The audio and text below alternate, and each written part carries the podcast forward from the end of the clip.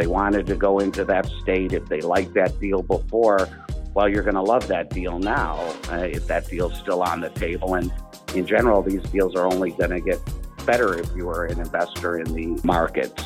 We picked up a deal for two dispensaries that were at a higher price and now are at a lower price.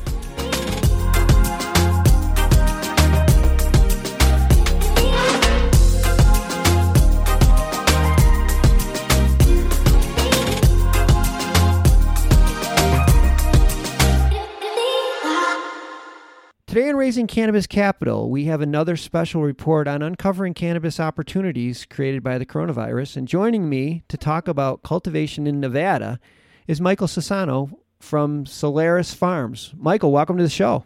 Thank you very much. Good to be on. Well, I appreciate you taking time out to speak with us today. Solaris Farms is a large scale industrial greenhouse cultivator, and you're located in the heart of Las Vegas. So you're the perfect person to talk about how the virus is impacting the cultivation sector in Nevada.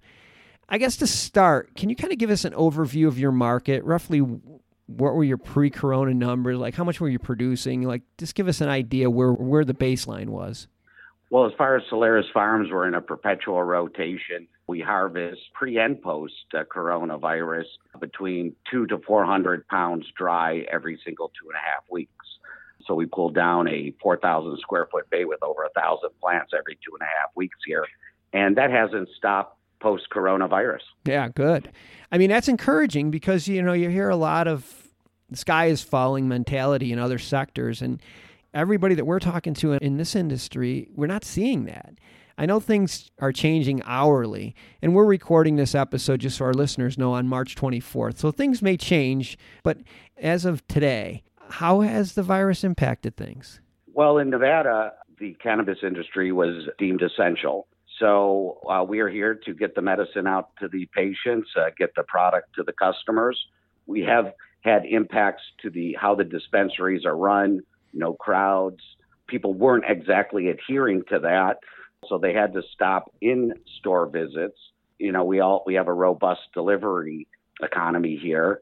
Ultimately, it kicked into deliveries, and there's a two and a half hour wait or lag time just to get through the delivery stage. I mean, that's encouraging. It's too bad that the, we had to make that changes with the dispensaries. What changes are you doing internally within your company? I mean, you have to be concerned about employees and you have to be concerned about there's probably a lot of adjustments that you've made. Well, the employees are our first concern and their safety. We implemented procedures to check temperature before people walk into the door. If somebody should be sick, uh, we ask them to stay away from 7 to 14 days unless they get a note from a doctor or CVS. CVS has been very good at giving tests to people uh, we had three guys tested just in case. Also, internally, we keep everybody uh, with a nice distance, and for cleaning protocols, you know, have been heightened. Even though we are a antibacterial zone, I mean, we're fighting things like aspergillus that is naturally in the air in quantity coming into the facility. So clearly, fighting an obscure virus that may come in on people or clothes is just a little extra care mm-hmm. that we have to put in. I think those are all necessary. I mean, you got to make sure that your employees are safe and feel confident when they come to work. You have some ideas as far as crop rotation in case you need to slow down productivity or make some adjustments. Maybe you can give us an idea, strategies if you have to make any adjustments in your business model. Well, I mean, initially I had proposed to investors and the Solaris Farm board to slow things out, pull a crop out of rotation rather than doing two harvests going forward a, a month. We would end up doing uh, one harvest a month, and uh, you know, in there we would could rotate in some new genetics. We always wanted to rotate, but we never had the time to do.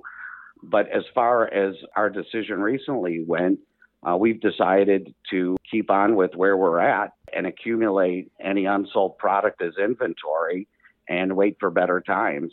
Uh, what we initially started to prepare for and where we ended up uh, actually is no change. That is so encouraging. Again, like I said, with all the negative that you're hearing, it's great to hear that things haven't really changed and you you're moving forward just like you were before. Under that same heading, crises do create opportunities and within the cannabis cultivation sector, would you see any opportunities that might be materializing from this crisis? Well, people were looking for money before, and now that money has stopped stronger groups with better cash positions. They wanted to go into that state, if they liked that deal before, well, you're going to love that deal now uh, if that deal's still on the table. And in general, these deals are only going to get better if you are an investor in the markets. We picked up a deal for two dispensaries that were at a higher price and now are at a lower price.